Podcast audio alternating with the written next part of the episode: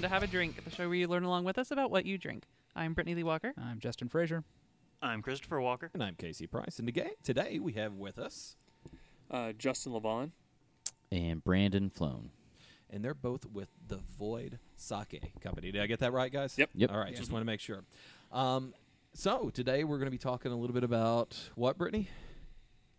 sake. About sake. I was like, why Sorry, are you doing I felt like I just took over there at that Oh, point, no. and I was like, I trying to needed to believe hand me. it back. Believe Um, me, you guys are fine. so we've had this great opportunity to come in and talk about some sake and uh, not only to talk about uh, and taste it but to, to kind of go through the process and uh, go through a little bit of what makes um, this sake company here in lexington kentucky different um, what then the other sake company that doesn't exist. So, well, that's it, what i'm saying yeah right. it should be pointed out our knowledge base has been woefully lacking in certain areas. So, for the show, I'm sure it's of no news to anyone that we've been focusing on a lot of things that we don't know a lot about recently because we want to know. So, wine has been a huge part of the show recently.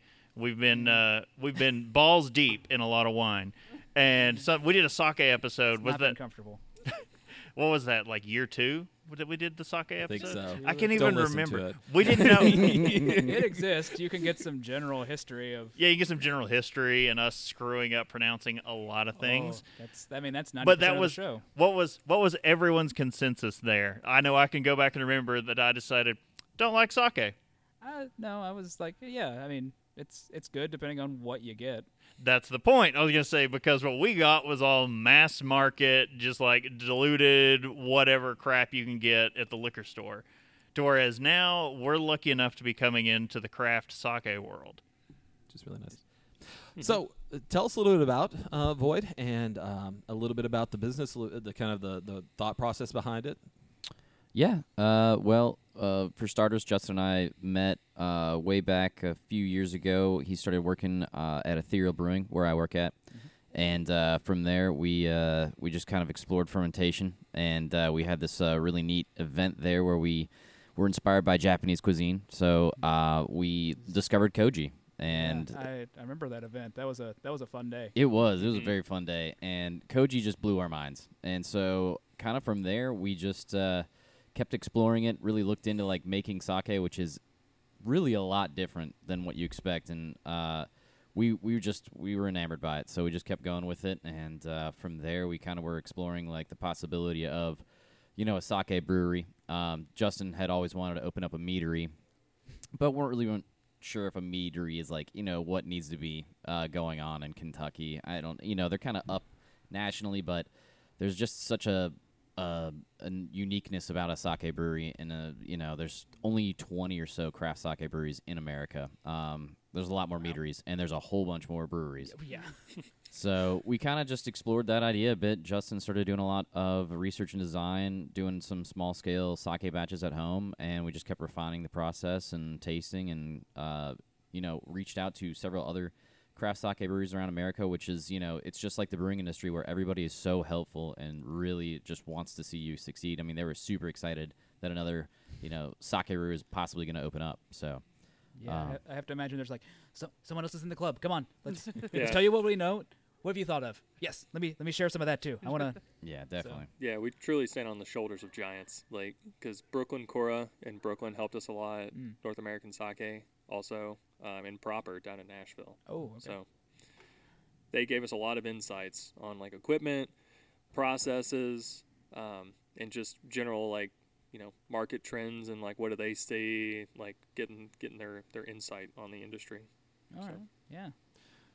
So tell us a little bit about the space here, because you talked a little bit about you know it's it's not a huge space, but you've kind of got some some room potentially to grow, and and so what you're doing here in this amount of space is actually I think pretty amazing. Uh, tell us a little about that. Well, the um, right now we're in. It's like an industrial complex. So there's, um, but there's a bunch of different. It's an industrial complex that was converted into like a bunch of shops, and so in that one area we're nestled in, and the space itself is about 1,800 square feet, but it's it functions as our retail and tap room space, and also our production space. And so basically everything goes on in this space, and if you ever come by our space, you'll see it. It goes from front to back in terms of processes. where we do our wa- or uh, washing, soaking, steaming, uh, koji making, and um, and fermentation. So, um, and it's everything is pretty much on wheels. So everything is mobile because we knew that we were going to be working with a small space. Yeah. And Um, what size batches are you doing right now? Whenever you do a normal, your normal. I guess that's Mhm. that's early in the process to say what normal is. But yeah. But kind of what are you looking for now? Right now, uh, our batch sizes are 600 liters. Um, we have the capacity to grow up to a thousand in those tanks. Uh, but yeah, roughly it's about 600 liters Awesome. per batch. Mhm. Well, I was going to ask about so you guys came from Ethereal. Were you just playing also into that with when you went with the name and like the theming of the void, like Ethereal, the void? Like to me, like in my like D and D and like Warhammer mind, it just like so it's just it's almost an extension theming wise. Yeah, we didn't really intend for that, uh, honestly. so it actually does have some D and D roots. So Justin, myself, Joe, our third partner, and a few other friends, we have a D and D group, and we just did uh, we did a campaign that was kind of like I don't know, they're giant sea creatures and things like that, and we just kind of. I mean, I was just freshly into D and D as well, so I was just getting really inspired by a lot of the imagery and and uh, the whole, you know, the whole Tentacle theme. yeah. it was- Lovecraftian yeah, horror nightmare. definitely, and there's like you know you have that kind of some of those elements in D and D as well. So we just kind of explored that, uh, and I mean the imagery is just so cool. There's just so much you can do with it. So we're kind of taking it, trying not to fall into like the ethereal kind of stuff. You know, we're definitely doing a lot more like tentacle and Nautical, yeah, based kind of stuff. interdimensional monster theme. Yeah, I mean, you more could- out there, I'd say. You could do some like Warhammer 40k stuff with that from like Yeah. the warp and some. Uh, Yeah, Nurgle might show up on one of the labels I'm sharing. So like, some horrible like Tzeentch stuff showing up. Yeah. Nice. So you you touched on, and I think we need to go through because our previous um, explanation of the process, I think, was elementary at its very best. I think Um, it could be summed up by saying it's like brewing with extra steps. Well, the, okay. I guess the other clarification and question to ask is because everyone I told everyone where we were going and what it was, they're like, "You mean the distillery, right?" It's like Because they're like, "It's a spirit," and I was like, "Good question. I'll be sure to ask it, but I'm pretty sure it's brewing, not distilling." So, yeah, define that for us. Uh, tell us a little bit about. I know there's some weirdness between the state and national levels on on licensing. So, tell us a little bit about that. Yeah, so I guess at its like root or its, its simplest, sake is just fermented rice, um, but it is brewed like a beer. That's what we tell people. It's brewed like a beer. We're a sake brewery. Um, it's in the U.S. Uh, there's some language barriers, and then uh, trying to classify it or classify it in something in our current system that doesn't really fit. So it's often called rice wine. Well, you also have barley wines and you also have honey wines. So really it's just it's a higher proof or alcohol.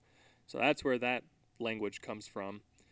Uh, but because of that, they and then also some uh, types of sake also use uh, brewer's alcohol or uh, lightly distilled spirits back into it to dilute it, and that was in the history just to get more volume out of it. Okay. Um, without going too much into the weeds, that usually came about in World War II when rice was, Was short, short, and then they were like, everyone's "Well, we can instead of water or using more rice, we can just add alcohol to it and get it." ba-" So that's where that um, language of a distillery or a distilled spirit, I think, came from. And and But- so the distilled spirit that they used at that time, it would have been something else other than like a rice distilled distilled spirit. Probably, I think it. it I'm not sure the answer to that, but I, it's just called brewer's alcohol. It, probably, it Oh, may have been with sugar cane or rice or just whatever they A had neutral available. grains or yeah, neutral, neutral spirit neutral of some grain sort. spirit. Mhm. Okay. Awesome. Alright. So you started off with washing, the Mhm. washing phase. Well, let's take a step back, I guess. Let's let's talk about the rice and, and the, the main product that you're using here. Um, we've not- got It's not like right off the Table you, know, you or don't, shelf. You rice. don't go down to Kroger and buy a. It's not a bag of Uncle Ben's. uh, let's talk a little bit about Mhm. Like what kind? Because you know we we see on on the shelves jasmine rice. We see Mhm. um, um, long grain rice. Those types of things. What kind of rice are you starting with here?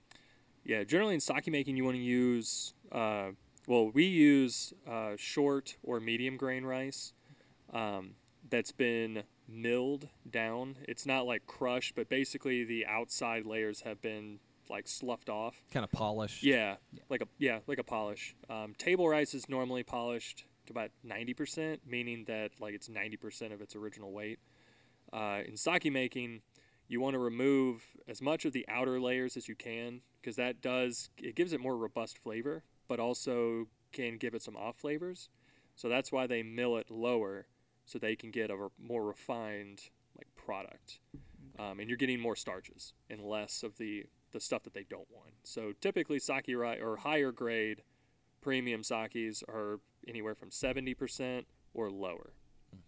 So, like with ours, we use 70% uh, Calrose rice, which is just a, an American grown uh, rice that's related to some of the original Japanese strains, but just grown for U.S. consumers. Yeah, I would. I would also note that sake rice is made for brewing sake. Yes. It's not Uh, made yeah. for consumption otherwise. So It's kind of like cider apples. Yeah. Like, So that's a good you- comparison. Yeah, you wouldn't want that normally. Yeah. So, What what is it about Says you. uh, it, that makes it I think better for the the flavor and what you're getting in, in sake versus what you're wanting to eat on the table? What what are the, kind of the two different or what are the things that kind of separate it out? the higher uh, higher starch content for sure. Gotcha.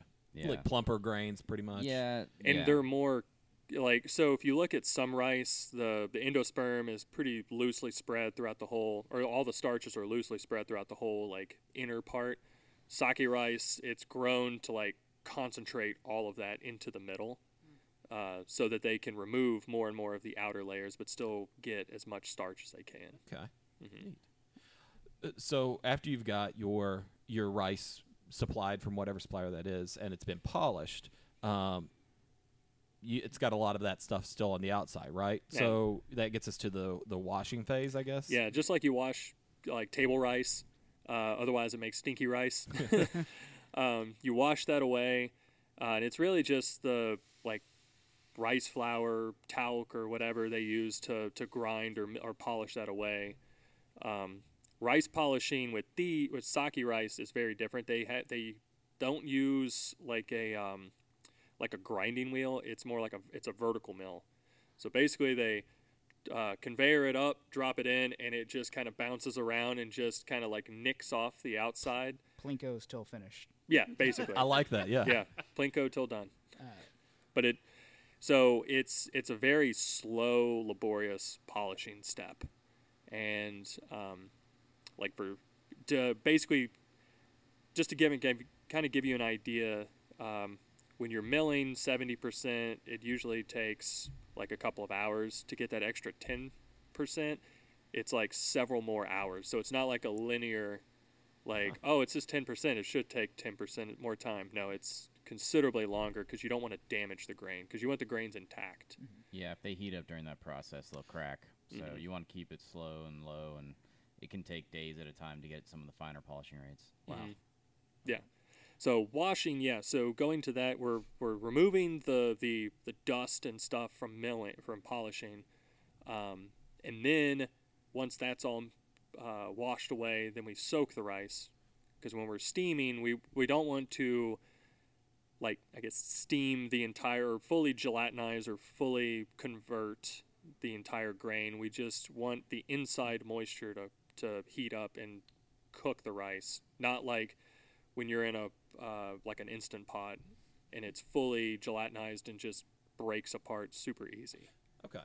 So you kind of want some some You want some Probably the- moisture inside of it, Yeah. and that's what cooks it. a- and the you're really heating that inside the water that's already Mhm. inside of it rather than adding anything in the in the steam process. Mhm. Okay.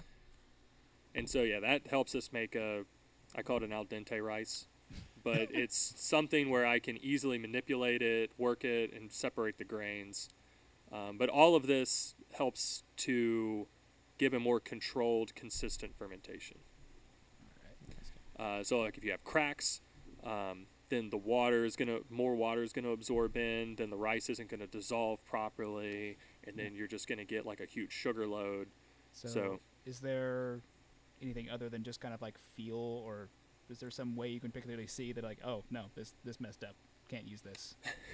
It's a lot of feel. Yeah, it is a lot of like experience, and you're like you look like as it's soaking, I'll get like a black like plate and like look at like get a representative sample and look the grains. I'm like, all right, that looks good, or it's absorbed Mhm. about you know what I like, or there's a lot of cracks. I'm like, damn it. And I guess if, if if there are a lot of cracks, it's just this batch is no good. no, Or is there salvaging you can? Well, so yeah, you you at that point you would give like a go no go, Mhm. but there will be some cracking in there Yeah. just from process and handling. But it it lets you know what to expect, Okay. more or less. Okay. Uh, and so then I guess by that stage you've you've got a bunch of beginning to cook rice. hmm Uh, from there, you're going to need rice that can break down, and actually turn into sugars, Mhm. uh, which rice does not do. yeah, like beer brewing, you have malted barley, and so you're using the embryo to produce those enzymes. Rice, that embryo has been scratched away, Okay. so it's no longer there. So we use other organisms, and that's where the koji mold comes Mhm. from. And so we culture that on freshly steamed rice, and that produces our enzymes okay. that will break down the starches into sugar for the yeast. And uh, one of the really cool things uh, we got to see today was your koji room, Mhm. and to see that that those wood lined walls, the cedar, I guess it was Mhm. lined walls. It's it smells amazing in there. It's like walking. It's like a sauna that smells. It's just awesome. It just smells awesome. And I have I have to imagine to get everything you need in there, it turns into a sauna Oh yeah, from a hot, moist rice room. yeah. oh, now I'm all sticky, covered in rice. Oh So- yeah, it's it's uh, yeah. One one thing you learn quickly about sake making is it is a very laborious, very hands-on process. Feels like that's the that's just something about most things from like a Japanese Yeah, thing. It's like, what do you do?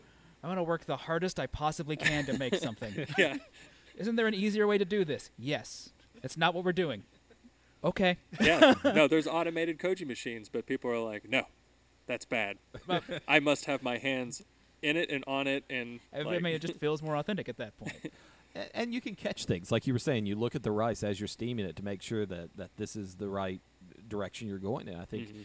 being able to catch those things as you go through the process lets you kind of, if you're using some of the machinery, you may not get that, that same catch. Yeah, yeah. It, it yeah, and you you yeah, you see it throughout the whole process and you you get there's a connection that you get with it. Um, that, you know, I'm basically touching this, it's like a very sensory thing. There's tactile, visual, uh, like I'm smelling it, like when I'm doing the koji. If it doesn't smell right, then that tells me, oh, it needs to go a little longer, uh, or taste. But with the, um, particularly that going back to the the sauna in there, it's like, yeah, basically, I have these big bags that I'll just lift out, like, and then walk right into the room, dump it over, and it's just, yeah, like fresh rice out of the instant pot. That's just, and it's like, you know, over a hundred pounds of that rice, so it quickly just, like, you can't see the inside of the room from the Yeah. outside because there's so much moisture. and then after it cools, then yeah, it's you know working at 95 to 100% humidity at like 100 degrees. And you were, you were saying that the room and the way the room was built, i that that has a lot to play with that humidity that Mhm. you have in the room, um, helping to control that. hmm Yeah, so you want for for koji to grow, it needs heat, uh, air, and moisture, and so it needs you know about human body temp temperatures to grow, and then you need uh, a very humid, swampy environment. I wouldn't say swampy. It's not like not like a sauna, but it is uh, it is moist compared to like your house. So we're looking at seventy to eighty percent humidity somewhere in there. Um, but that wood just helps it trap and release that humidity slower or more slowly. Um, so I'm not having to like pump in uh, moist air into the room to to do that. kind of helps regulate Mhm. itself. Well, and you've got a gorgeous mahogany table that's everything's getting tossed on It, it's so when you first see the, ta- you're like, is this a rack or is this some kind of sex thing in here? Like, is this is this a wooden sex room? I Like, mean, what's that- going on? My thought was a giant D and D table, but I'm a nerd. So I mean, I thought To that each too. their own. I mean, my my first thought was like, wow, this looks like a big, awesome custom table, and so I'm like, oh, did you guys get this custom made? And then my my second thought was, oh, I bet the person who could make this could definitely make a kick-ass gaming table. Yeah, I'd say so. She's a local artist. Um, we were lucky enough to uh, talk to Brandon up at Brooklyn Kura, and he shared the information about their Koji table, and that's where we originally saw this uh, this thing. And I, it's just beautiful. Theirs was really nice, and we went to someone we knew was very talented. Her name was Anna Gregory. Um, she's out of Midway, and we approached her about it, and she was super excited because it's like you know commissions like this you don't really get. This is just totally unique. how often does someone come up and say, "I need a table to make koji rice on"? Go, Yeah. Yeah. Especially like, you know, something that's made out of mahogany because that's not usually an often used material. Yeah. And she was like, I have some pieces of mahogany I've been holding on to that are beautiful that I'd love to just use on this. And we were like, hell yeah. so it just worked out really well um, for her and she nailed it. I mean, the thing is, it's beautiful and it works perfectly. So, yeah. So uh, it, now, why why exactly does it have to be mahogany other than it looks and smells amazing?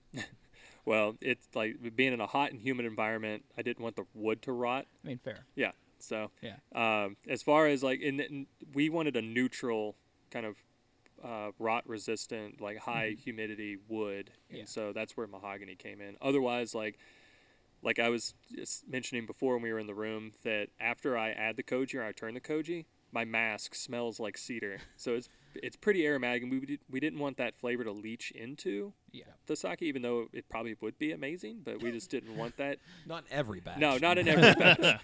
Not, So- e- not everything has to taste like a barrel. Yeah. But don't, yeah, The irony of me saying that is pretty pretty severe. But but yeah, we wanted uh, like a neutral wood that we could hold up to the conditions of the room, and that's why mahogany came in. I'm sure there's other woods, but but that's the the one that we chose. yeah, and it looks great. Yeah. yeah. Um, koji rice. So that is what you're using to kind of generate the enzymes that can break, excuse me, break the starches in rice down to sugar. So, but that's not the only rice you use in making sake. Y- It's part of the the ingredient, but you use more steamed rice Mhm. along with that. Yeah. Talk, talk a little bit about that. How much and, and where? Yeah, so a lot of the, the nice thing about uh, with some sake recipes is all volumetric. So it's like 20% of the total rice is your koji. Uh, you can go more for different, you know, flavor profile or less, but usually about 20% of your to- of your rice is koji rice, and the rest is just freshly steamed rice. So that, and then in addition to water, um, you're looking at about out of, out of your total rice that you're using, including the you know the rice to be steamed and the rice to be koji'd, you're adding about 130 to 140 percent water. Okay. Uh, so it's it makes it like really easy. So it's not like all right if I'm doing you know with like beer like you know this much percentage or you know this much is my base malt and then like these one percent, half a percent, or this, uh, these different grains and a different ratio or different roasted grains or whatever. So it's, yes, I'm saying it's, it's easier, but that, yeah, so that's pretty much the recipe breakdown, the most simplest. You have pretty much a base Mhm. a base ingredient list that you can go off for everything. Yeah, and then we can, I mean, in that too, you can play with different rice varieties to give you different flavors, different uh, yeasts, and different koji strains. Ooh, I, So- I'd not even thought about the different koji strains. Yeah. I was just thinking one one Yeah, koji, one, but oh, one koji fits all. apparently not. it's it's one of those things like you know all uh, brewing yeast is like Saccharomyces cerevisiae, but Right. there's hundreds and hundreds of strains, and it's you know with uh, koji, Saccharomyces or um, Aspergillus oryza. Re- ah, sorry, getting tongue tied. Uh, Aspergillus oryzae. Um, it is there's you know many many different strains uh, since it's been domesticated. yeah, so. each each Yeah. sake brewery, I'm sure, has kind of raised their own variety of it. Just like we we've got, you know, uh, all these different breweries that have their own strains. It, it probably comes from each brewery being their own. Yeah, there's some regionality there, but yeah, for the most part, like most of the koji comes from four different places in Japan. Really? They, that has it banked.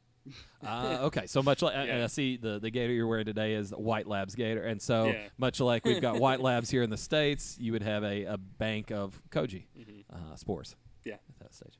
The koji, uh, koji gateway or the uh, gatekeepers rather. Oh, all right. Um, so, in sourcing your ingredients, uh, just to touch on this, you are using American or rice made Mhm. for the American uh, use, I guess.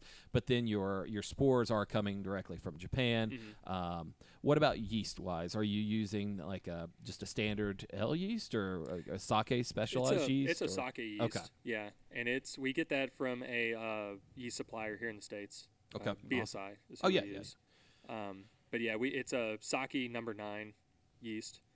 And I'm sure in your time that you spent experimenting over the last few years, what was it about that yeast that kind of? Have you have you tried the other um, yeast strains out there? What was it about that one that you really liked? Well, really, in the U.S., there's only two that you can get. Okay. There's, I think, there's upwards of like 18 or 20 different yeast strains or more in Japan, but uh, they're not banked here, or uh, we'd have to get them straight from Japan. Yeah, And- I don't, I don't imagine that would be cheap. Live cultures, Yeah. direct would it wouldn't be cheap, and it wouldn't like it just wouldn't be very practical Yeah. in terms of like planning out batches and and whatnot. So like it takes you know a week to grow up the yeast f- from Colorado Mm. to get it to us. So, Mm, okay. um, but it's really only number seven and number nine are the two most like commercially produced yeast strains, and so we. Sorry about that. You're okay. Um, we started with number seven just because it was the most available. Mhm. Um, and then we tried number nine when we could get it because White Labs, it's seasonal. Uh, ah, Okay. So that's where, you know, we tried the number seven. We did, it still made good sake. We just didn't like the that flavor profile that it gave. And because that one you get bubblegum in terms of like, ban- and also banana and some other fruity this is esters. Yeah, Yeah. That, that sort of Belgianish character. Yeah, It wasn't as clean as uh, number nine, but Yeah. we got out of nine. so. Nice. yeah, and so we like that cleaner profile. Uh, it also is much more, uh, it, or it's much more expressive in the esters. Ooh. So you get things like melon and cantaloupe, honeydew, like things like that. out of it. Nice. Um, I, I know we've got three bottles here in front of us. Is there? Do we want to have a drink now while we're? Let, let's talking? get one Sure. cracked and Yeah. going. You, yeah, was that? Yeah, do we want to start with? Uh, Yeah, we'll start with the the messenger, which is our our Junmai. So they are capped and bottled, uh, but they aren't like they're not really pressurized inside there at all. No, they're not Okay. carbonated. We uh, we pasteurize them. All pretty much all sake is pasteurized unless you have something called anama. Um, because of the enzymes that are in the koji, they'll just keep they'll just keep breaking stuff down unless you stop So- them. So you really have to pasteurize something to kind of arrest that process and to stabilize the flavor. So I can just uh, it could be recapped or corked after Mm-hmm. you've popped it. You don't have to pop it, and you're like, well, I'm committing to this whole bottle. yeah, it's it's pretty uh, oxygen resistant too compared to wine and beer, especially. It it can sit. You know, if you pop it pop a bottle open, you can put it in your fridge, and it won't really change much in flavor for a few weeks, probably. Wow. oh, okay, that's great to know. it's not a, not a Pringle situation. Once you've popped, you just don't stop.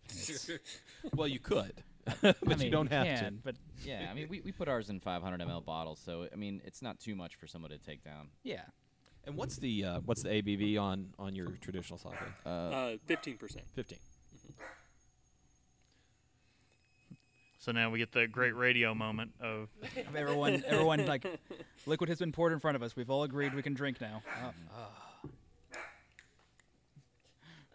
It's a good time for her to do it. It's fine. Mm, So talk a little bit about about this specific um, varietal. Uh, how, what would I say there? I mean, style. Yeah. Yeah, Okay. I'd say style. The Like, Ju- so Junmai. Um, what is what is Junmai as far as sake is concerned? so in sake, Junmai just means like all natural. It's kind of like all natural. So it's like all rice Okay. Basically Pure rice. Pure so rice. no additional Yeah. alcohol added in that No. at that stage. Yeah. Okay. So it's just pure rice, uh, koji, and yeast. Um, but um, yeah, so that all all of our sakis are junmai in that regard. Mhm. Um, this this is more of the classic like filtered junmai Because it is sake. clear. Mhm. Uh, Yeah. and we use 70% milled rice. Uh, so that that a lot of the sake styles in Japan are based on their tax system, and so they're not really like styles, more or less grades Okay. of sake.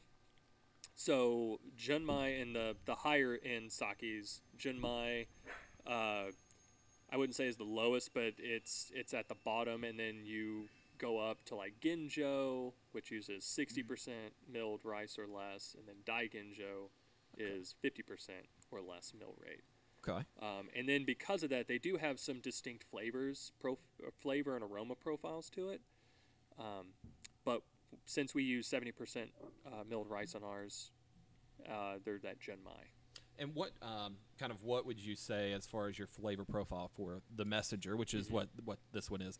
Um, what are kind of the flavor profiles that you get out of this? I'm getting some some bright fresh fruit, Yeah. type, green apple, a I little get bit, not a lot, savory. I get like deep savory, like seared, seared steak kind of. I was gonna say, yeah, and I was getting a lot of, a lot of like, f- I wouldn't say, uh, like a lot of fruit, like a um, what's the one I'm thinking of? Uh, can cantaloupe. Cantaloupe? Yeah. Mhm. Yeah, We get a lot of Yeah. melon out of this. melon. Yeah. Yeah. So what about the? uh the weird. Person. Okay. Yes. Let's. How much like red, uh, like uh, uh, Campbell's tomato soup is this? That's only Vienna lagers. um, the uh, I got it, it was much sweeter than I anticipated it being, because I don't I, either I just don't recall what it tasted like, or I wasn't able to actually have the sake when we did our episode, um, because of the whole baby thing, um, you know. Uh, but yeah, mu- much sweeter than I thought. I'm definitely getting the melon situation. Uh, cantaloupe specifically. After you said that, I was like, oh yeah. Uh, I'm not getting a lot of the savory bit. Um, uh, also a little bit of pear, Mhm. oddly. Um, but yeah, I very much enjoying it. Yeah. So, s- uh, no, no weird flavors this time. I don't know. we'll wait till the next one. You, you, yeah. The- Yeah. Sorry, we make fun of Brittany for. Uh, uh, She's I'm not probably a super taster, but at this stage, we just make fun of her. The baby did weird things to her, like. It did. perception. It's- yeah. yeah. That's why Casey started cashing in on. it. He's like, so I've got to know. I need to borrow your super taster. All right. Sorry, didn't mean to interrupt you. Go- Oh, I was just saying, uh, there are a lot of different things that go into the flavor of sake. Um, as far as you have like the esters, you have those fruity notes we're getting. Sometimes people, you know, kind of associate that with sweetness because those are fruits and fruits are sweet.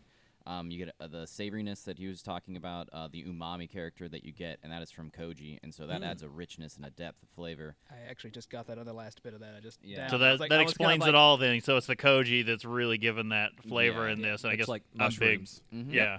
Yeah, it's very earthy, Mhm. mushroom. Um, if you ever smell, I mean, with when I'm making the koji, you'll get like a very earthy mushroom, chestnut, Oh. like aroma out of it. I mean, um, that, that would make sense as it's mold. Yeah, I mean, yeah. but yeah, that it because of the cocktail of enzymes that it's that it's producing that breaks down the the rice, you're gonna get a, a bunch of different flavors, and you get that savory umami that you taste in a lot of Japanese and Asian cuisine that translates into that too. And, and Brandon, like you were saying, you know, you get that perception of sweetness, but this uh, really has no sweetness left in it at a certain Yeah. point, like actual sugar, as far as those those things go. Yeah, as far as sakes go, this is a uh, this is a dry sake. So we Yeah. we li- we tend to like the drier stuff, um, and that reflects kind of like our our brands and our style. There, you can have some sweeter stuff, um, but ours are dry. And like the wine world, it'd be like dry off dry, in terms of that gonna classification. A menu on that one. I I cannot handle all this this super sweet stuff. yeah, Yeah. Uh, my, you know, I do like one, and, and I'm sorry if I'm dropping some some. Uh, the henna waka, the Mhm. pink bottle you get at all these sushi restaurants. As far as like sweet sake goes, that's the only one that I'll go to. Like that, that's Mhm. kind of the only direction. But um, man, uh, that's really nice. It's refreshing. Mhm. Um, it, it's one of those things that's kind of it's a small glass, but I, I, I feel like I feel like that's a critique. n- I feel like It's a small glass. talk about the glassware because I feel like it needs to be bigger personally. yeah. Yeah, when we when we uh, right now we're drinking out of um, they're called seishu cups or sake cups, um, but they're they're very similar uh, in terms of like size to the ochokos or the the ceramic cups that you get. But these are like two ounce, Yeah. I think cups. Um, but uh, you know, like every like Justin was saying earlier, like every drink has their own glass. Yeah.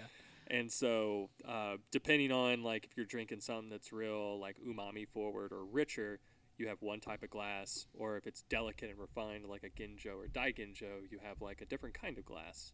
But this one's probably the best rep or gives you the best representation of like pretty much most sakes.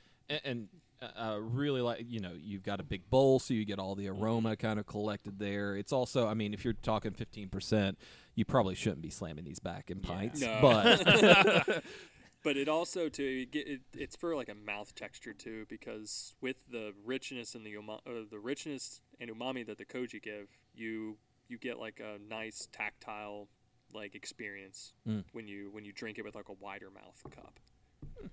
So Interesting.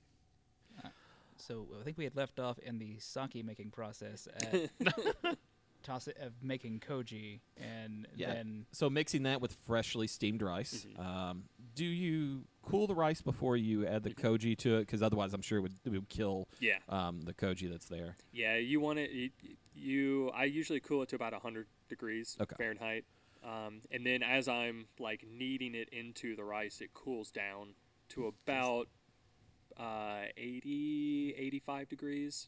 okay 'cause it's moving around, getting air Mhm. circulation on it finally, and Yeah, and I want those spores to like you know in. get all around all the rice. I just don't want it on the top layer. all up in there. Yeah.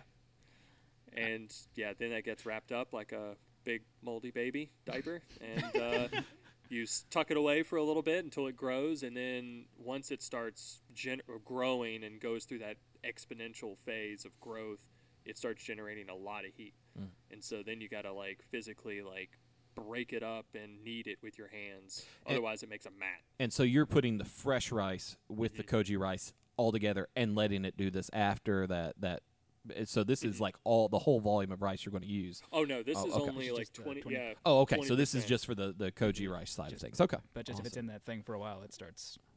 to generate its own Yeah. heat and, Mhm. and exothermic and all that yeah Mhm. Uh, once upon a time, we had gone. Me and Casey had gone to an event where they taught us about how to homebrew sake, which is where most of any knowledge I have about. Uh, we, we had a, a the one-hour way- session It was the only way I learned what the word koji was, and I was like, "Oh, that exists." Okay, uh, but that guy had spoken of like you know he's like he would just generate his own koji, like he it's mold. He just kind of keeps takes a little bit off, and then he'll he'll make some more out of out of the thing. Uh, is that feasible at this scale to like cultivate your own, or is it just better just to get a whole big? It's usually just easier to buy the spores. Yeah. Because they'll they'll grow it up and like it it gives it you we could do it. It's just more time consuming. and it wouldn't be as consistent. Yeah. yeah, yeah that's And let so a lab the- take care yeah, of it Yes, They're exactly. much better at like getting consistent like koji than I would be. So I'd rather just buy the higher quality product and use something that I know behaves the way I know it's going to behave. As much as I want to dive into like the genetic drift of koji in this process, I know I'm going to lose a lot of folks on that one. So we'll we'll pass over my my Ted on that one. But um, It's like when we pass up uh, depletion stories in our news episodes. It's like, Yeah. yeah, nothing gets gets us excited like that, but everyone else like, no, no one cares. so uh, taking that koji and mixing it with the fresh rice in one of your larger. Is that when it goes in the, the open top fermenters? Mhm. Is is that that stage? So that with water and, and how anything else? What what goes in there? Yeah, so basically the the uh, it's very similar to whiskey making in terms of the mash and the fermentation all happen in the same vessel. Uh, but once the koji's done, then we'll put in some water, add our koji, um, yeast, and then fresh steamed rice. And then uh, during that process, we're gonna step feed it, uh, just because we want to grow. We want the yeast to grow up in terms of numbers and health before we just dump everything in there, because then they won't be able to handle it and they'll get stressed, and then you're gonna get like a sweeter sake. So you're kind of like as as you you make a small batch and then add to that small batch some more Yep. um, some more ingredients. I guess everything except for the yeast. Uh, Yeah. More water, more more koji at that stage. Okay. Yeah. And more rice Yeah. and and kind of a- keep that adding in Mhm. to the process. Yeah, so we do like three feedings, and that's uh, the um, the the mashing process. Yeah, so you start off with a smaller volume, and then you double that volume, and then you double that volume to get to your full full volume. it's a lot of doubling, but but yeah, you're you're you're step stepping up the volume and uh, the ingredients with each with each step. Awesome. Um, so it ferments out, right? So in this process, you're you're taking the the koji is taking the rice's starch, turning into sugar, while at the same time the sugar is getting turned into alcohol, Mhm. right? So uh, to me, coming from the beer world, that's crazy. In my It is mind. crazy. uh, like how did you, uh, you you told me a little bit earlier about how you measure the alcohol through the whole process and, and know kind of where you're at but uh, talk a little bit about the that fermentation process and that that co-ferment is it co-fermentation at that? Multiple parallel Yeah. fermentation. Parallel Yeah. That's yeah. that's the word that was made up to describe it. it is very different because yeah, you're having multiple types happening in, in concert or parallel with one another. Um, like you said, yeah, you're getting saccharification and fermentation like at the same time, and and juggling that is you have to be able you have to measure that along the way to make sure that everything is happening in its like homeostasis or you know nothing's the koji's not because you don't want too powerful of a koji um, or too many like enzymes rather uh, because then you get a high dose of sugar and then the yeast can't like keep up with it. Uh, you want you want them in balance with one another more or less. So you want the enzymes to be breaking down starches as the yeast are consuming them and, and this is just uh, I think more personal than anything what's the sugar is it malt uh, it's not maltose at that stage is it or is it maltose uh, it's so these yeast can uh, they can ferment maltotriose okay I think they are they they can do that. Um, but yeah, it's it's like a I think all the above. Okay. Maltose. The simplest is going to be glucose. right It'll eventually get there, but yeah, there's going to be you know higher chain sugars that get converted to lower chain sugars Hmm. throughout that process. Bless my mind. I love. Yeah. um, so after you are done with the fermentation process, it's time to kind of separate. And, and one of the things you showed us was how it thins out quite a bit during the Mhm. fermentation process. You go from like a oatmeal consistency down yeah, to like wet oatmeal down to like milk, like Yeah. almond milk, because with a few chunks in there. just breaking down all those starches into alcohol, and alcohol is of course much thinner than the, the starch, but Mhm. um, it, it's it, that that process is really interesting. Once you get to that point where you've got less solid matter, I guess, to, and more liquid, you've got to kind of separate those 2 Mhm. Can you talk about that? Yeah. So ba- the, after the mash is done, uh, there's still a lot of like undissolved rice solids and bits in there, and then bits of koji. Um, and we need to basically get the liquid per, per, uh, the liquid portion out, and that's the sake. And so we use a press, Mhm. just a lever lever press. We load it into small smaller bags, stack them on to, top of one another, and then just squeeze them. Is the simplest way. Yeah. hear, I hear lever and I'm just picturing like someone standing there just going heave, heave. Uh, but it's just it's basically a uh, a metal rectangular box, and in Japan they're called funes, which means boat. So it's like our big steel boat that we load all of our sake mash into, and squish it out, and we're separating all that undissolved, you know, uh, uh, rice bits and yeast, all the lees and yeast cake and all that, and trying to separate out that liquid. And so that will get pressed over the course of two days uh, to try to get as much sake as we can out. Um, and then it goes into a tank to condition. Uh, and then because the the filter, uh, the filters are not, uh, it's like a coarse filtration at that point, and so there's going to be some solids that make it through.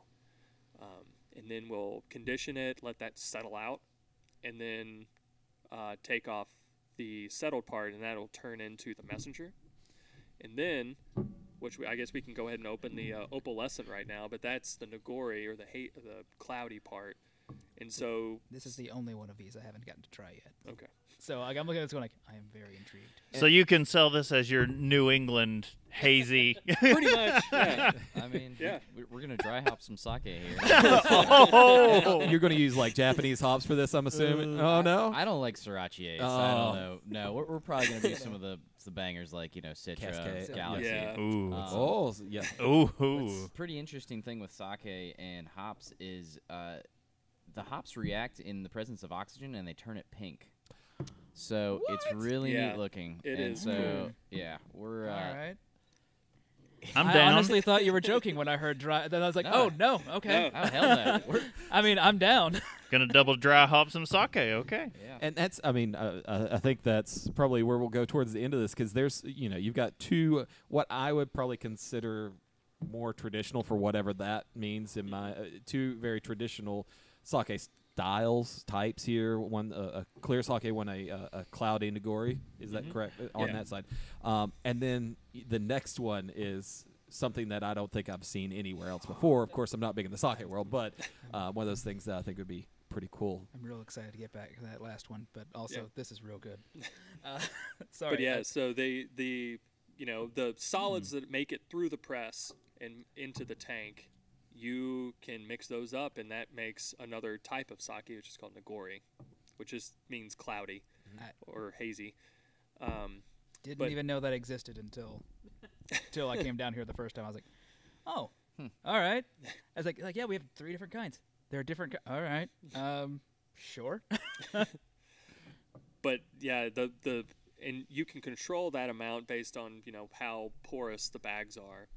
Um, but that that little bit that makes it through just gives it a different uh, sensory experience because you've got some of the undissolved rice like solids and starches and and koji that makes it through and gives like a unique mouthfeel. Mouthfeel. I was gonna say it's got a very different mouthfeel, which is and it's nice. the same sake, it's the Yeah. same batch. It's Yeah. just just a little. less filtered. Yeah, and you'll, you get a little bit more sweetness out of this one than our Yeah. messenger as well. I could see that for sure.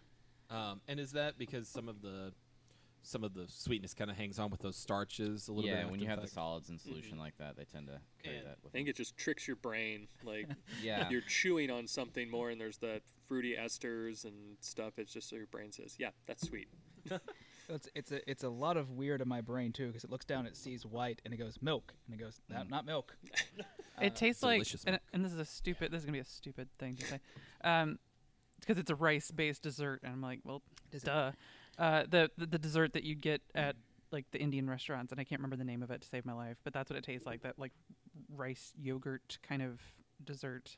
What is the name of that? It's gonna drive me crazy. I'll look it up, but that's what it tastes like to me. It, but it's really good. Um, yeah. So uh, that that mouthfeel really actually changes quite a lot in I think the way you. Um, Perceive everything on the. uh, even though I, I feel myself drinking it a little bit slower, enjoying that mouthfeel a little bit more than than the one before.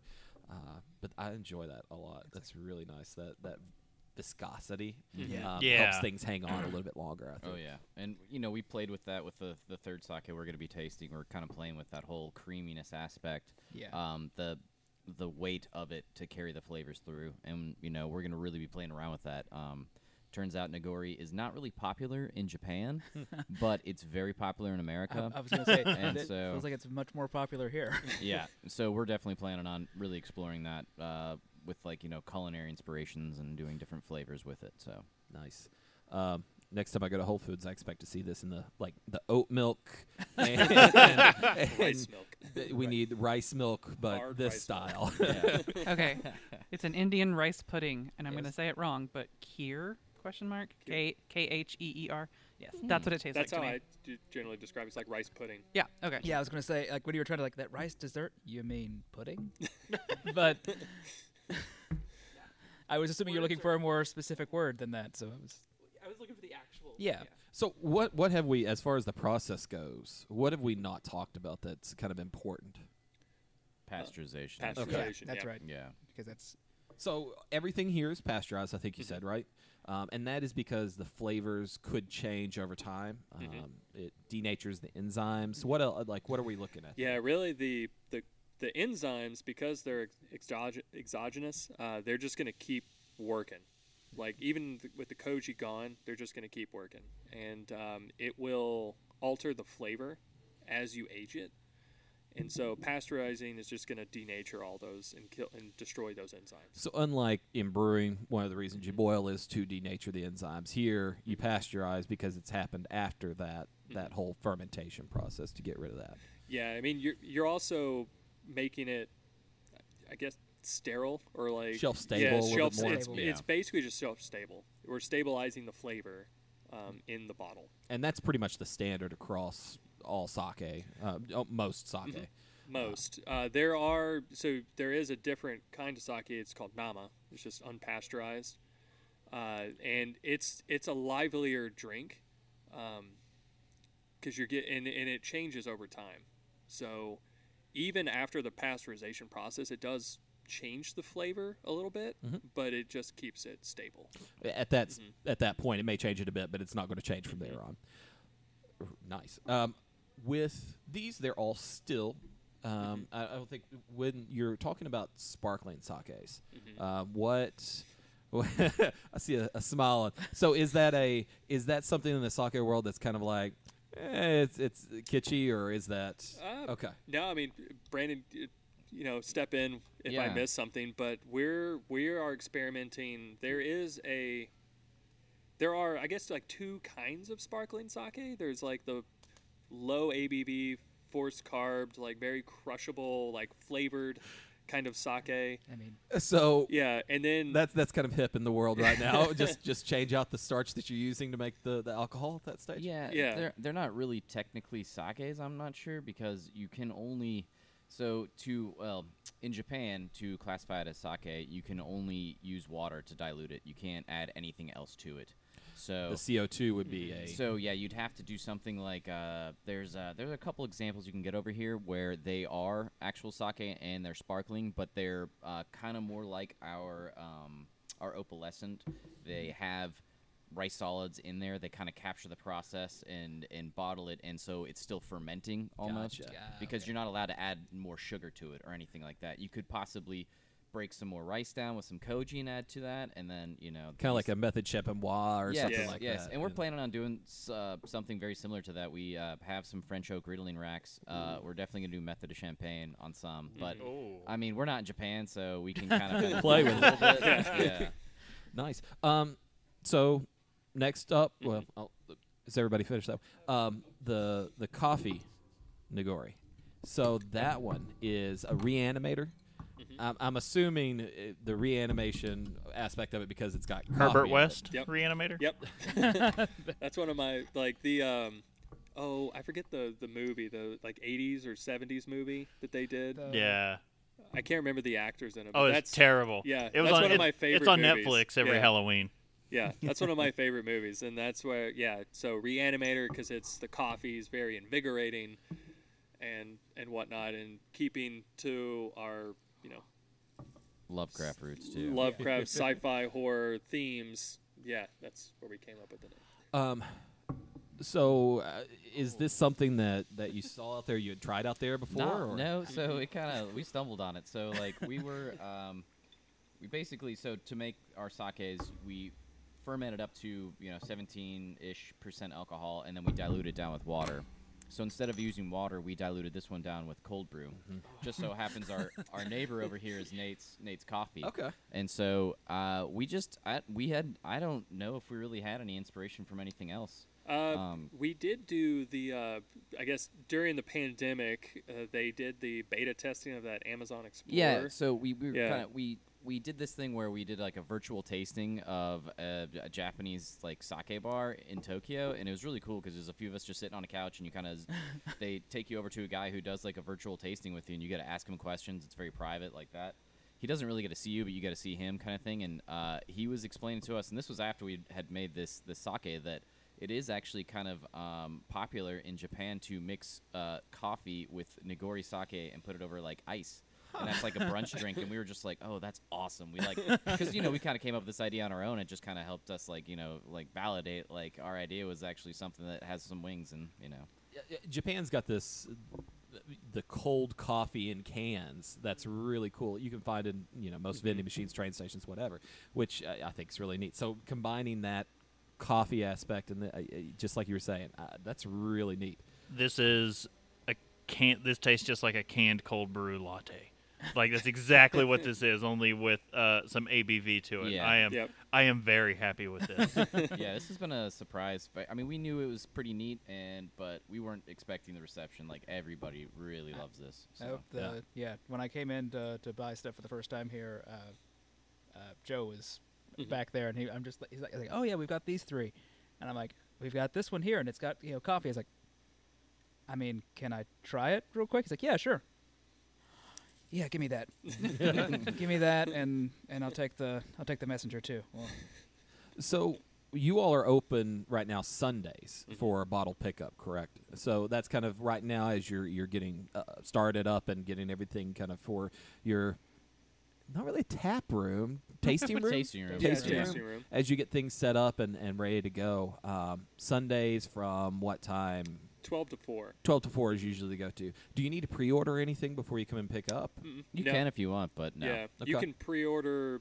Uh, basically, you can order online on our website, um, and then pickups are when we're open on Sunday, Gotcha. and then or you can just come in person, Hmm. and then sample and and purchase. Um, so what about uh do you have a grand opening date for like to set like hey this is going to be when the uh, the bottle room, tap room, tasting room, whatever you're going to lean toward like when it's going to be open and inviting for Yeah. guests to come in and imbibe on on premises. We have a loose date. It's not an official date yet, but it's going to be probably mid-May, I would say. Yeah. Yeah. Yeah, we have a, a few things we have. We did not anticipate having to do, like build out a second bathroom. Um, so we're just in the middle of doing that, and uh, as soon as that gets done, that's really the last obstacle. We just get a couple of people to come in, sign off on some stuff, and we should be open. we love Yeah. our regulatory agencies. Uh, yeah. All hail the bureaucracy.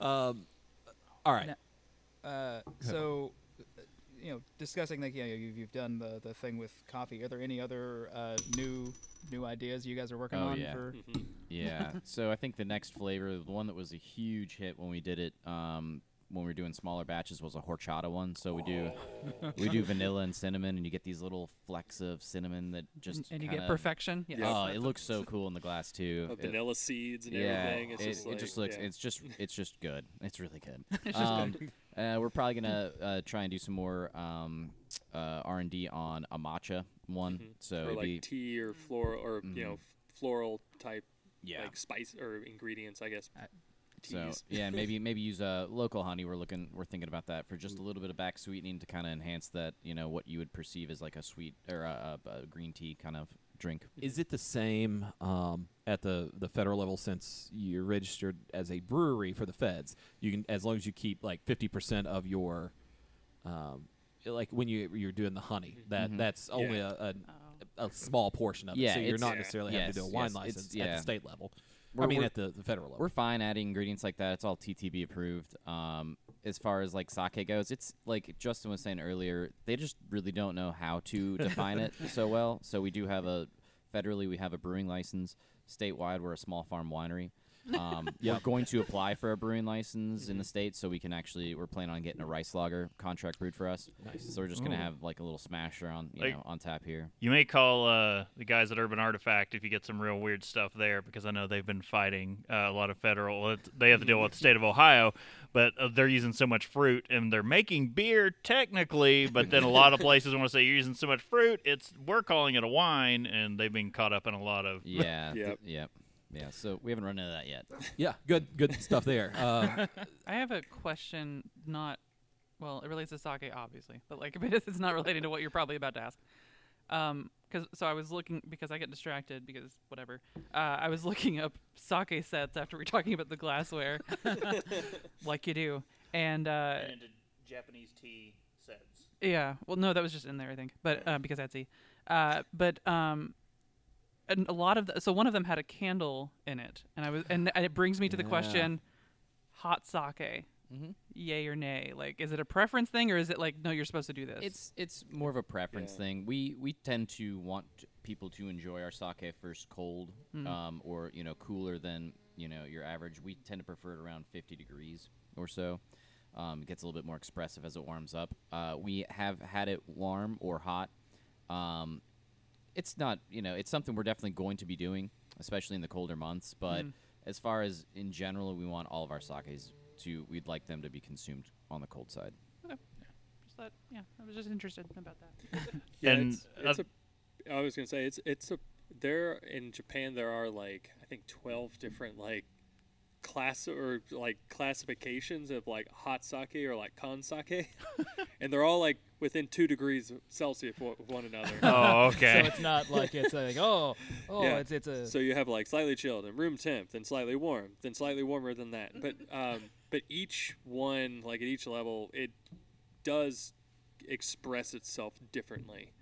Because we've had in the winter, we've had uh, sake really like where you can like barely hold the cup like hot in the winter, and it's very nice and like uh, I guess refreshing or cozy feeling. but like it's Comforting. comforting, Comforting, yeah, yeah. a- um, but yeah, like uh, we've had the messenger uh, warm or like slightly above room temp, and it it does get very expressive in Mm. terms of like the the esters and the fruitiness of it. So, are we to the point where we're going to switch over from bourbon hot toddies to sake hot toddies? Yes. Ooh. I mean, you know, that's a pretty good idea. Not gonna lie.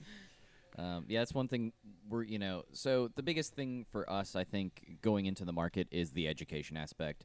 It's a very foreign drink, you know, obviously, uh, to explain things to people and to, to, you know, show them like how it's special and why, you know, how they should enjoy it and like, you know, what to look for in it. Um, that's that's a huge part of what we're going to be doing. But another thing is, you know, sake is actually just really good at making cocktails. Uh, it's a good component in those. So uh, we've definitely already, you know, approached several bartenders around town to experiment with the sake, and that's something we're planning on doing when we open up here is to have sake cocktails. Because that's just another way for people to get into it and then be like, oh wow, this is pretty interesting, and and then from there, you know, explore it further. Currently, you all are taproom only, or well, uh, the tasting room only distribution. Mm-hmm. Um, any plans to get into shipment or anything like that? I know Kentucky's weird right now. Um, Well, on Well, we do have a distributor Yes. Mhm. that we that uh, does retail sales. So um, we we're in Louisville, Lexington, and Northern Kentucky. Uh, we're at Party Source. okay. That you can get us there. so the Cincinnati peeps can can get us. Party Source is a quarter mile away from our apartment, so Well, hell yeah. So yeah, Brown we, bag it on the way back home. yep.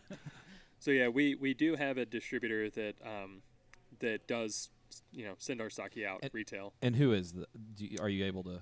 Yeah, Okay. it's uh, Nolan distributed Okay. distribution. They're the ones that were with Shel. Uh, it was the Shelton brothers. So he was Yeah. he he was originally at Dauntless, and they uh, they ended up going out of business. Um, he decided to start his own up, and so he is basically going to be picking up a lot of the pieces, though, as far as um, he's getting a lot of the Belgian beers in, like the the Drie Fonteinen, the Cantillon, Cantillon. all those. Somebody's got to pick up that Shelton Brothers Yeah, slack. Exactly. So he's gonna have that uh, coming into his beer. Right now, he's just doing wine, focusing on wine. He has uh, us, uh, Wisebird cider, and another local winery, Uh, Silver Springs. Silver Springs. Yeah. Yeah. So from there, you know, it, it's it's great because you know we're actually good friends with him in real life. Uh, you know, not professionally. We're just you know buds. So uh, he's he loves us. You know, and it's really nice to have a relationship like that with somebody who sells it because they actually give a crap about it. And it's not just you know numbers on a sheet of paper. So, Absolutely.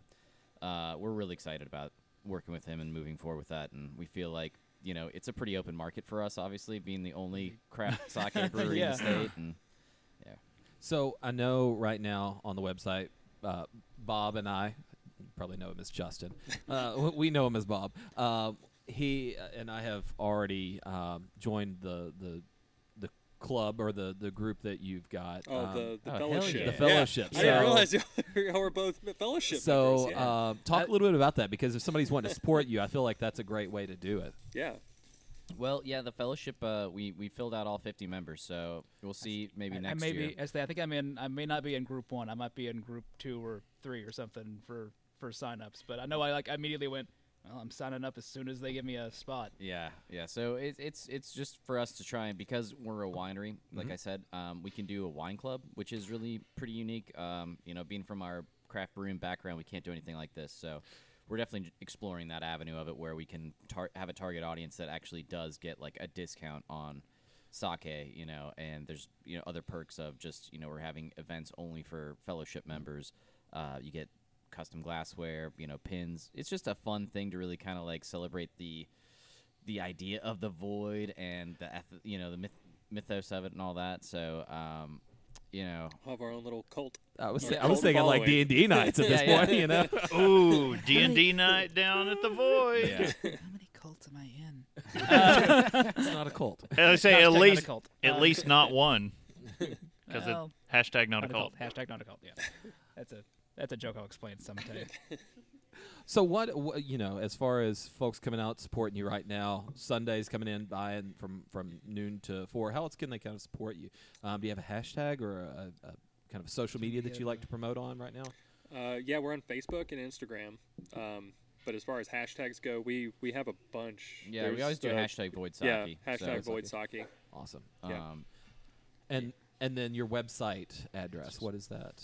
Uh, thevoidsake.com. Awesome. And uh, on there's our online store. We have a little bit of merch. We're going to be getting a lot more as now that we're we're kind of starting to open up and getting some money coming in by selling some sake. Yeah. Keep looking Um, at Justin, going, "I want one of these hats." yeah, They're have- they're coming down. We, yeah, we got some coming. hats coming. We got some glassware coming very shortly. Um, we have shirts. We're gonna have more designs, you know, as they as they develop. Awesome. All right. What have we not asked today that you think that we should ask you? Uh, Yeah, we'll probably do uh, sake yeah. bombs. yeah. that's the that's the question. if I you mean- a- if you ask for it, we won't say no. Yeah, exactly. Like, you know, whatever way we can sell some sake to you know open people up to it. Sho- what is it? Is it soju? Shoju? Soju. Have y'all thought about any Soju? soju? Soju? Well, there's soju and then there's soju. Oh. Soju's What's uh, Korean? Korean. The Korean, yeah. So shochu. is- Shochu, yeah. Yeah, that's not something we're. I mean, we, we wouldn't, wouldn't mind exploring that with a local distillery, but uh, we'd have to have a distilling license Right, ourselves to really explore that. We Our, yeah. we had some friends of the show that uh, uh, did uh, did some deployment in Korea, so we we got introduced to soju from them, and so we were like, oh yeah, and then, then there's a similar thing in Japan that is so Soju's so much better, in my opinion. uh, They'll mean, love to hear that. yeah. yeah, and you, you it's it's a dumb easy thing to do, but it's like oh, just pour some sprites or soju, Yep. and you're you're gonna be blackout in a little while because that's uh, that that that hides real well. yeah. So I- I can't wait to see more from you all. Um, Yes. Especially going this creative with the coffee this early and, and you know, not Oh, just yeah. going straight out the gate with just your, your traditionals. I love that. Um, I, I, I love the, the idea of it. And so we just can't wait to see more from you guys. I've, Yeah, I've- and I've like we said, once we get the tap room up or the tasting room open, say tap room, but tasting room. Which, which brings actually a question. Uh, do you, can you do keg to sake? I mean, is that, Yeah. Yeah, you could. We're, we're trying to figure that out. So Yeah. back backing up to the pasteurization process, we bottle pasteurize everything. We're trying to figure out how to basically bulk pasteurize on our scale. So we would basically take it from the tank, pasteurize it on the way to a keg, so to make that keg stable. yeah. So when you're talking about bottle pasteurization, you're saying put it in the bottle, then put it into your steamer, maybe. Yeah, or- we, we Uh, heat yeah, a whole bunch of water up, and Okay. then, Yeah, and then we cool a it down water after bath. that. okay, Yeah. awesome. But uh, but yeah, once we you know get that going, we'll we could uh, have ke- like kegs of sake, but um, we're probably get, we're going to be serving a- uh, plan on serving namas to introduce people into that and the unpasteurized. Uh, and Namazake. That's like, the unpasteurized. unpa- Oh, okay. Yeah. Sorry. um, just because it, it, it is a very it's it's a different experience and that might turn a- you know a lot of people on to that type of sake but we'll also have we plan on doing some uh, genshu which is the uncut uh, like 17 18 percent Oh, yeah. unadulterated Huh. Yeah. Yeah, by water. yeah which it's yeah that it's it's a fun it's a fun it's a fun style to drink because it's very lively it's very aggressive. I won't say mean, it's not. It's not aggressive as in like alcohol hot. It's just a lot of flavors. Yeah. Yeah. See that. All right. No, I think that's uh, we're, we've we've had we've used enough of your guys' time. We appreciate that so much. Thank you for having Oh, us yeah. in here. Yeah, Um, Thank it's you. great to be on site. Um, and for anybody else that um, is interested, you know, three great sakes out here in Lexington, Kentucky from the Void Sake Company. Kentucky's only sake. Oh, is it me or is it him? Uh, I think you typically do a sign off. If you'd like to get some great resources, you can visit Have a Drink Show on uh, Instagram and Twitter. I don't know. None of us have anything. I don't memorize it. I just say it off the page. yeah. We have had three sakes, so I said, Excuses. you know, if you want to give us any feedback, you can use feedback at dr- haveadrinkshow.com or uh, Smoke Signals, the feedback page on the website. Uh, sandwich boards aren't super useful. We can't see them from where you are. uh, and yeah, Unless you're down here in the street, but all joking and fun aside, I'd like to remind everyone to please drink responsibly. see, two of us know what we're doing. Ouch. Uh, so uh, you can check us out in another couple of weeks for the next live episode, uh, or or weekend. or another next- week yeah. actually. You know, whatever, guys. Uh, it depends on when I get this edited and put up, doesn't it? Uh, so uh, usually every other Saturday on Twitch.tv slash Have a Drink Show, and uh, once again, I'm Brittany Lee Walker. I'm Justin Frazier. I'm Christopher Walker.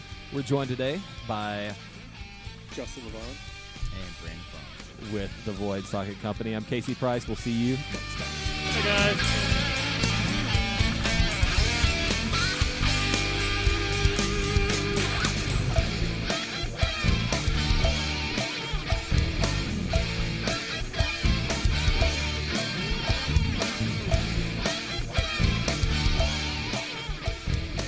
Diamond Club hopes you have enjoyed this program.